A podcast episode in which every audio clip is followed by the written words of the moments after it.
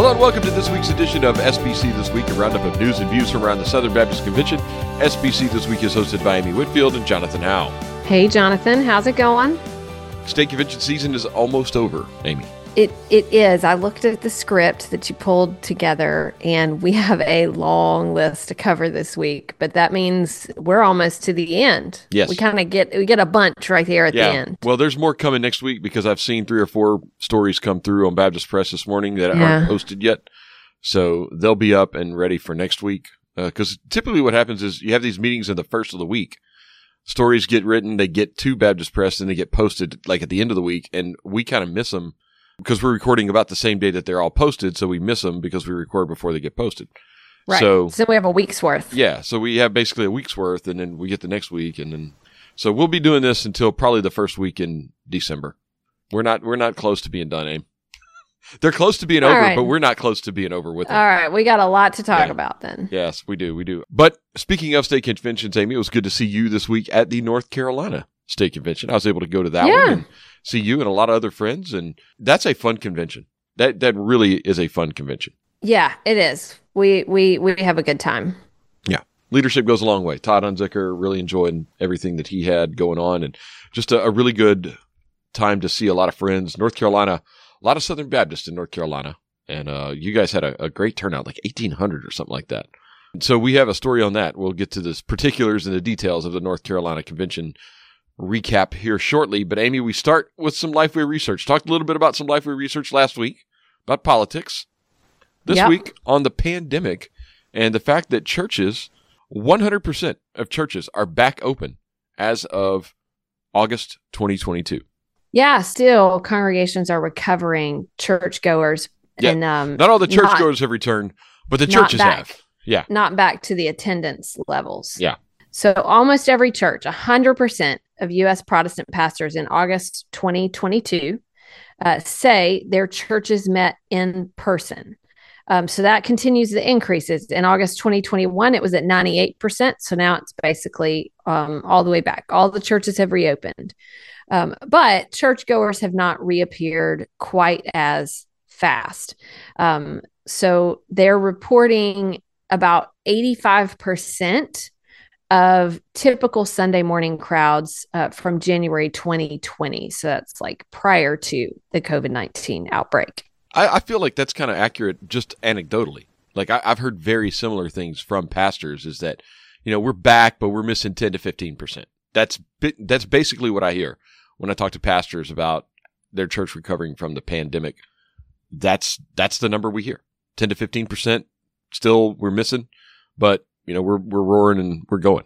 Now, one one thing I think is interesting is, I mean, I would say something that we've seen at the summit is we've seen a, a good bit of new faces in the last year and a half, like people who had Yeah. never come to our church before.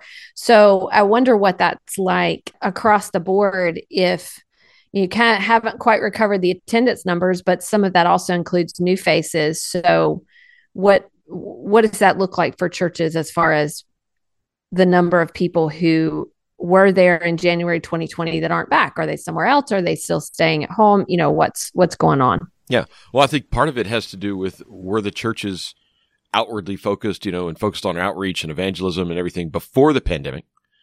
Because if they weren't, then once the pandemic's over, they're more likely to have been rather insular and trying to, you know, reestablish the people that were already in the church instead of reaching new people. And then you got a church like Summit, which is obviously outwardly focused and mission driven, that is reaching those new people because, you know, the, the opportunities are there. And while some other churches may be trying to recollect their flock, so to speak, Summit is expanding its because of their outward focus. Yeah. Just a theory. Maybe so. Going to hypothesize here. We'll see. But yeah, it's fascinating research over there, Lifeway research. Uh, we, we mentioned that the, the 100% churches back in person, that had dropped down to 10% in April 2020, Amy. Uh, it- it's just crazy what happened. Uh, March the, what was it 13th, 15th, something like that of 2020. And, Yeah. uh, when the, the, basically the world shut down and That's right. we kind of dug out of it, and uh, there were some blips along the way. You can see that in the bar graph there, but uh, at the same time, we're we're we're back, so to speak. Yep. At least right. the churches are, not the people. So Right. Anyway, fascinating research. Go check it out over at Baptist Press. Uh, the links in the show notes for that. But it's also uh, the first of the month, Amy. It was last week at least. And you know what that means? CP. Well, uh, I got a, I got some bad news, Amy. Uh, we Okay. finished last year $10 million over budget. Well, it started off a little slow this year, but it's kind of normal. We, we've started out five of the last seven years below budget for October. So this is kind of par for the course. $15.1 million given through the cooperative program budget. It's about $800,000, $850,000 less than the mon- monthly budget amount. Uh, so a little short on the budget, but no reason to believe that things won't catch up later on because that's just, if you look at the numbers, that's how it goes. Exactly. Yep. Okay. well, we'll keep So, watching. Nothing to nothing to freak out over right now.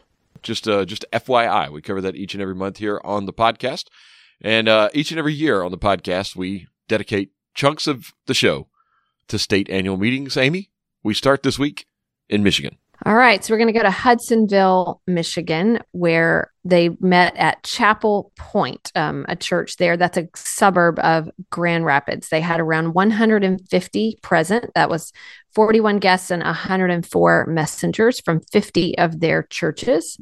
They voted to increase their cooperative program giving by 2.5 percentage points. Uh, that takes it to 35%. And their desire is to get it to 50% by 2025 to a 50 50 split. Um, so they approved a $2,380,203 budget. Um, that's up by about $100,000 from last year. And uh, so seems like they had a great time meeting together and uh, just celebrating what is going on. New churches launching. So they had 12 new churches that launched this year and one new church that affiliated. So that meant 13 new congregations in Michigan. All right, well that's that's great, Amy. What about the officers? Yeah, so Ed Emmerling um, from West Side Church in Flushing um, was elected president. And then first vice president is Ray Ruffin from Newfound Hope Community Church in Redford. Second vice president, Josh Tovey. He's from Redemption Church in Grandville. Recording secretary, Jerome Taylor, uh, who's from Eastgate Church in Burton. And then assistant recording secretary, Michelle White. She's a member at Middle Belt Church in Inkster. So congratulations to those folks. All All right, right, take us to West Virginia where you were. I was uh, Country Roads took me home, Amy. There you go. It was almost course. heaven in, in West Virginia there. 246 total attendees. That's 50 guests and 196 messengers. And trust me, this was a large crowd because uh, it was packed out in there at the Emmanuel Baptist Church in Princeton. It's the highest messenger registration they've had in 16 years. And it showed. And I told them, uh, I spoke a little bit just for a minute, not, not a major thing, but spoke for a few minutes and told them, hey, man, y'all going to have to find a bigger room for next year because it was packed out in there. So uh, really exciting to see that. Eric Ramsey's done a good job over in West Virginia. So 246 attendees, and they passed a budget for next year totaling just a little bit over 1.45 million dollars. Uh, it's going to be 42 percent to the national and international cooperative program ministries. It's a, a slight dip from last year on their budget total, but they are increasing their allocation from 41 and a half to 42 percent. They elected officers. Aaron Slager. he was uh, reelected. He's the pastor at Living River Chapel in Sutton, West Virginia. He's the president of the convention. First Vice President Jason Spade, pastor at First Baptist Princeton in Princeton. Second Vice President Ryan Navy, pastor at River Valley Church in Huntington, and Recording Secretary Andrew Gordon, who's the associate pastor of Winfield Baptist Church in Winfield. The big piece of business at the West Virginia Baptist Convention was the passing of a policy and procedure regarding sexual misconduct and sexual abuse for the state convention. Uh, it's, so it's a, like a 16 page document. I got a copy of it here at the office. Uh, got a copy when I was there and, uh, it, very comprehensive and it's, it's designed to be able to be used for the state convention. So whenever they're hiring anybody, but to be able to take that and for churches to use it as a template in their own churches for whenever they're hiring. So very, very good resource. You can find out more over at the West Virginia uh, Baptist Convention website on that. And then also they launched a new three year vision called In and Through. So uh, God's working in and through West Virginia, strengthening and sending churches to make Jesus known in and through West Virginia. So uh, some of the best art you will find anywhere and best branding because Cleve Persinger, good friend of the pod, is awesome at that and does a fantastic job as a comms guy over at West Virginia. Oh yeah, I love the Persingers, Cleve and Katie. They're amazing. Um, actually, just saw and talked to Katie recently, so uh, they're awesome. And they actually came from North Carolina, which is where we're headed next. Uh, so, North Carolina Baptist met in Greensboro As always. this. That's right. Or as always, same spot, same place. Um, earlier this week, and uh, the theme was on mission together. Big historic moment where uh, we elected our first African American president of the Baptist State Convention of North Carolina, um, which we are 192 years old. So it was, or I guess, uh, yeah, it was the 192nd annual meeting. I don't know exactly what the you know actual constituted you know day or whatever, but it was our 192nd annual meeting and first African American president, Quintel Hill. So uh, that was a, a really big moment. Um, since I'm talking officers, I'll go ahead and finish that out. Jason Miller from Dutch Cove Baptist Church in Canton was elected first vice president, and then um, Alan Murray, good friend of the pod, Yeah. uh, pastor of Centerville Baptist Church in Kelly, was elected second vice president. Quintel Hill um, is from Multiply Church, Multiply Community Church in Monroe. So, but we had 1,355 messengers there, um, including me and a full slate from uh, the Summit Church. So it was great to all be there and participate in that. We adopted a $29.5 million cooperative program budget uh, for 2023. And then we um, had a, uh, that was a 5.4% increase, um, about a one and a half million dollars. Uh, we also have increased from 45 to 48% of our allocation that goes on to national and international causes. So, very big deal. And also, I, I just want to give a little tip something I learned at the state convention this year. Um, that, as you mentioned, we have it in the same location every year. We have it at the uh, Koury Convention Center, Koury Convention Center there in Greensboro. Uh, anyone who came to the 2006 SBC annual meeting will remember that. It was kind of a meeting area that was attached to the convention hotel. So we met uh, in the main meeting at the arena, but there was a, a place where a lot of auxiliary meetings were, and that's where that's where North Carolina Baptists meet every year. So same room, same place, same hotel, everything. So for those of you who are North Carolina Baptists and come, if you're sitting, if you go to the front and then there's kind of a wing that juts out toward the front, you know, over to the right. If you uh, need to get up at any time during the meeting and, you know, go to the restroom, anything like that, and you think that those doors to the right might take you to a hallway, they will in fact take you to a kitchen Yeah. where guests are not supposed to be. Did, did you sound like you speak from experience here?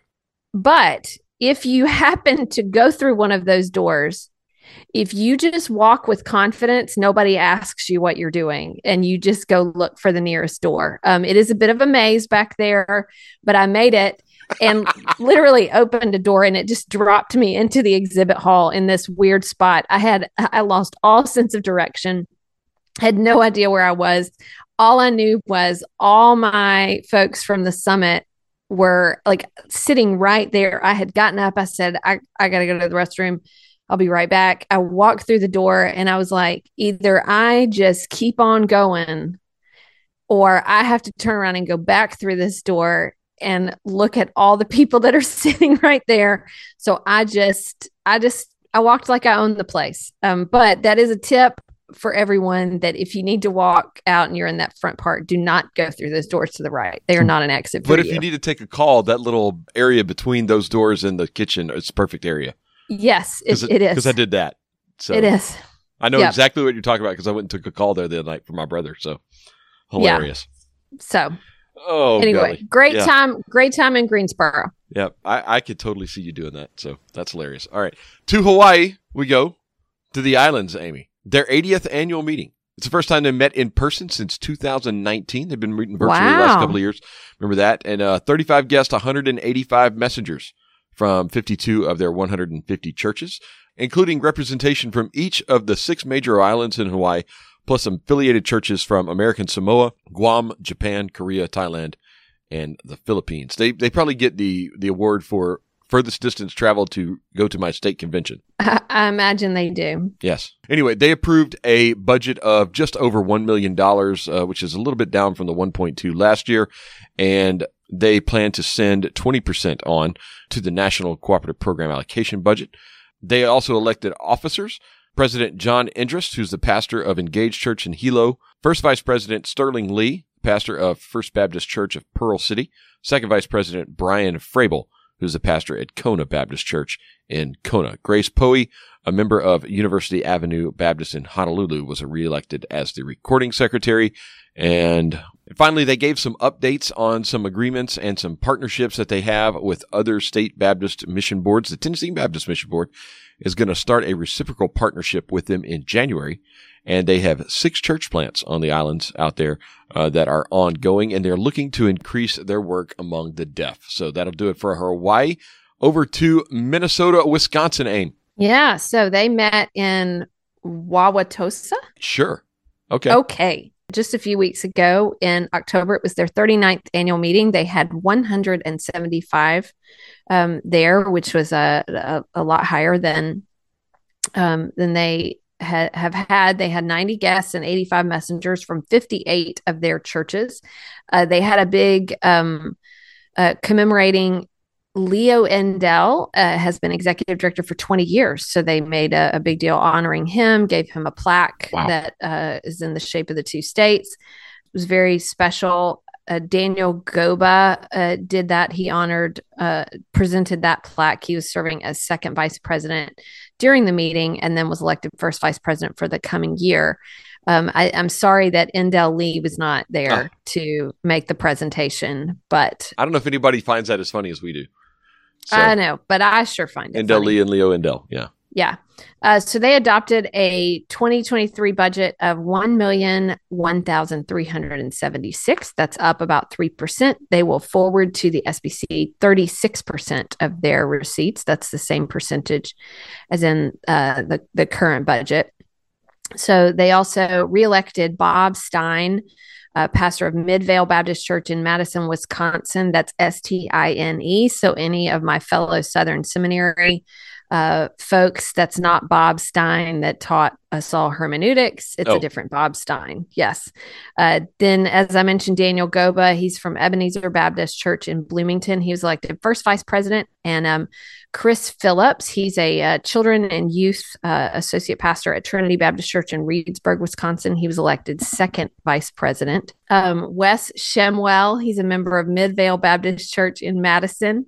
He was reelected recording secretary. Tim Amert, Amer, uh, he's a member of Emmanuel Baptist Church in Rochester, Minnesota. He was elected assistant recording secretary. So um, lots, um, lots of of new and some uh, reelections as well. So it seems like they had a great meeting. To Missouri we go. Our good friend John Nelson passed off the gavel this week. Game. John was the uh, the president the last couple of years. He's the pastor at Soma Community Church and a good friend of the pod. And he was uh, serving as the president while 1,035 messengers and 226 guests gathered in the St. Louis area for this year's Missouri Baptist Convention. So we mentioned John Nelson, the, the outgoing president, the incoming president, Chris Williams, pastor of Fellowship Church in Greenwood, Missouri. Wesley Vance, who's the executive pastor of Crossway Baptist in Springfield, was elected first vice president. Richard Young, senior pastor of South Haven Baptist in Belton, uh, is the second vice president. And Justin Perry, pastor at First Baptist Church in Viburnum, is the recording secretary. Uh, they approved a cooperative program budget allocation of around $15 million. It's unchanged from last year. And 38% will be passed on to national and international cooperative program ministries. The convention also disfellowshipped two churches, Christ Deliverance Ministry in St. Louis and Meadow Heights Church in Frederickstown. They deemed the churches, quote, theologically incompatible, end quote, with the Baptist Faith and Message 2000. And then finally, they passed a few resolutions, including one honoring the late Don Hinkle, who died just a few weeks ago. So uh, that is the Missouri meeting. Just south of there, Amy, was Arkansas. Yeah, and, and so, still is Arkansas. I say was, but yes, it's it's Arkansas still is still Yes. south of Missouri. It Yes, has not they- moved. They met uh, a, a few weeks ago in Hot Springs. They I wonder if uh, anybody stayed in the uh, the Hobbit caves? I don't know. Weren't those in Hot Springs? I believe they You- are. Yes. You do your thing, and I'm going to look that up. Okay, that sounds great. So they met uh, focusing on the heart of a servant, and they uh, they came together. They adopted a twenty one million dollar budget that was unchanged from last year. Forty five point six two percent is forwarded on uh, to uh, national and international Southern Baptist causes. That is also unchanged from last year. Their sexual abuse task force released their report along with uh, recommendations and focused on uh, ways to protect minors and adults, to aid churches, and call for their entities to be above reproach. That report was unanimously approved.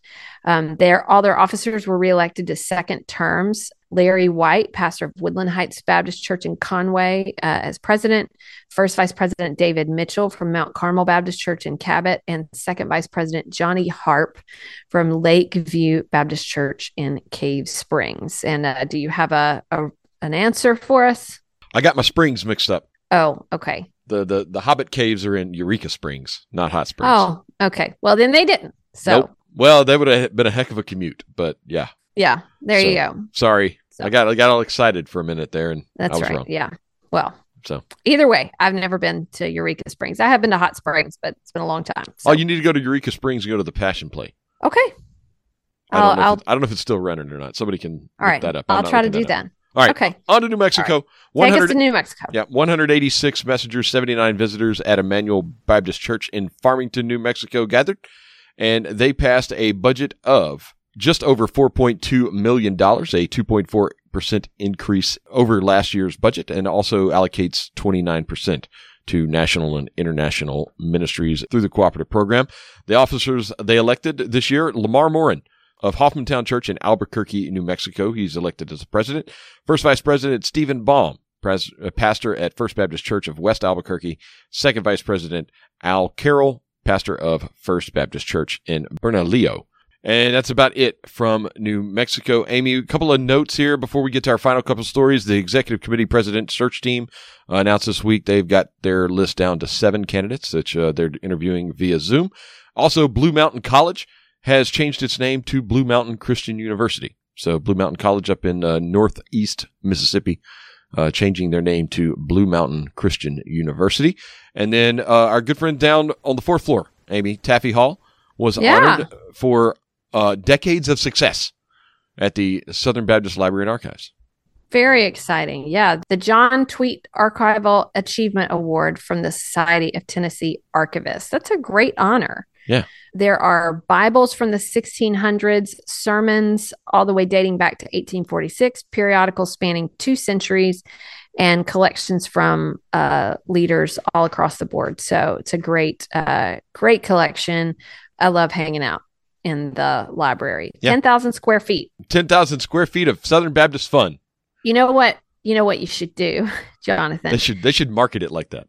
No, I, I think I'm going to go ahead and commit now. I'm not even going to ask. In the show notes, folks who are listening, if Uh-huh. you want to know more about the library, uh, there's You're a great do this. You're going to do a this, aren't great a great video Yeah. that we made and uh, a Facebook Live of visiting the historical library and archives. And you just need to pay attention. Pay attention to the part when we start taking taking a walk down some stairs. Everybody, just watch that. Okay. Yeah. Uh-huh. Yep.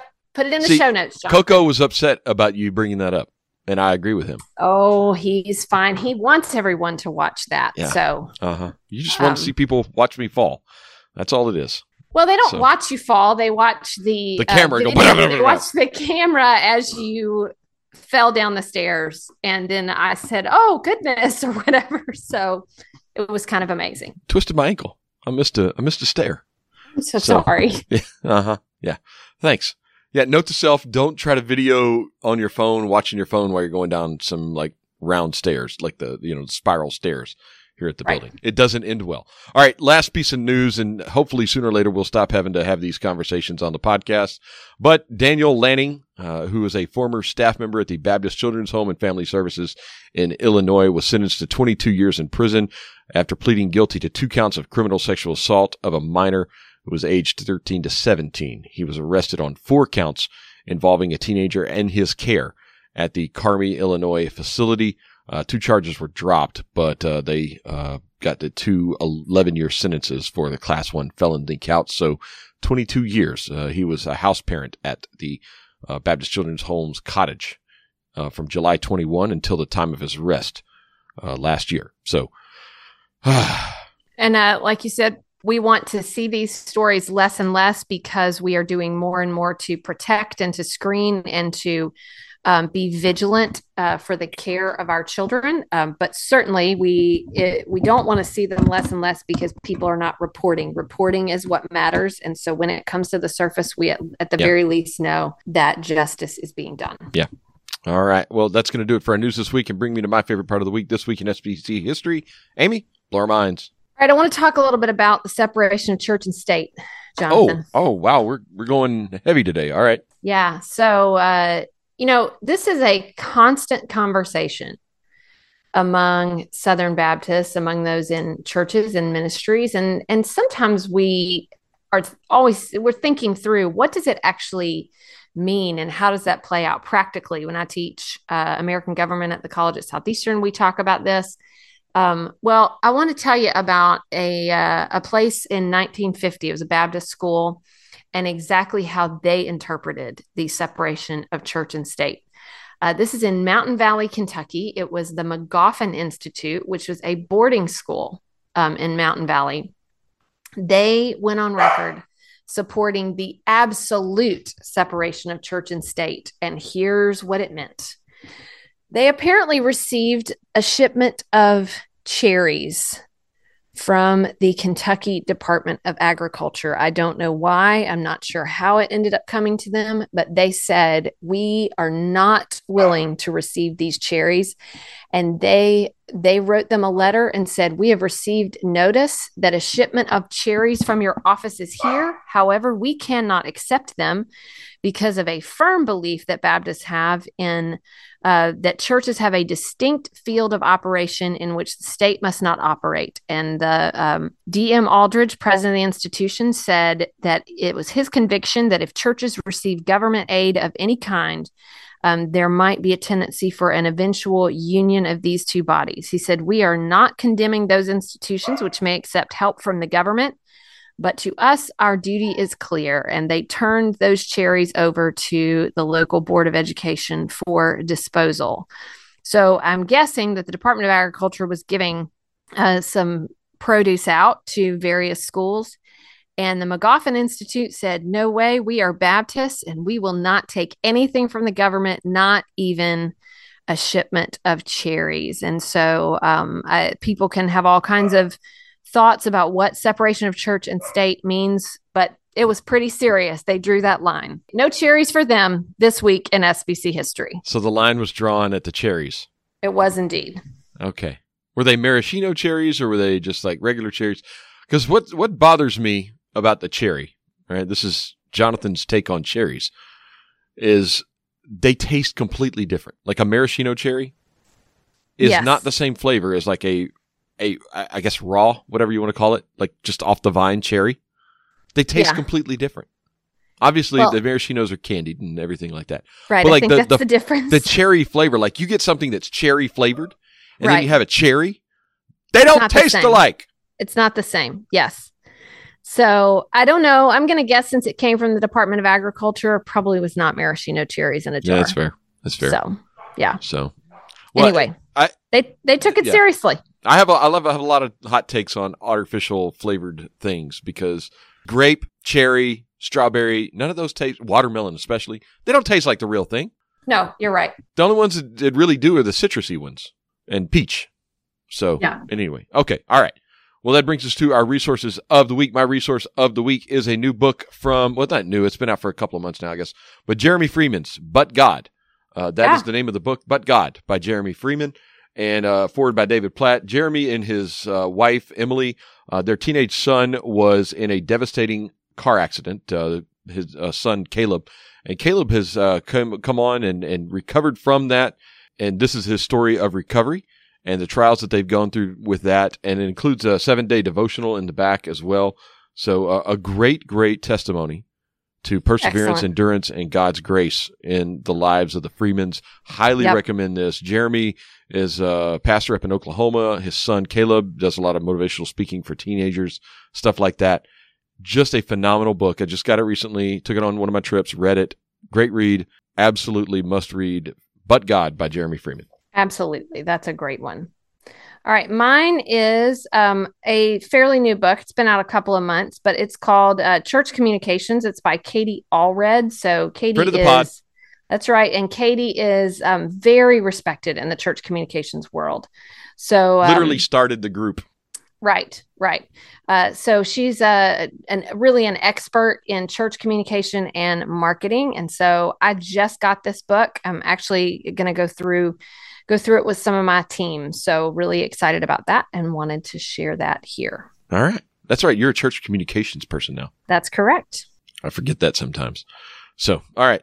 That's going to do it for our podcast this week. Thanks for joining us each and every week here on the show. Amy, I'll see you next week. See you next week.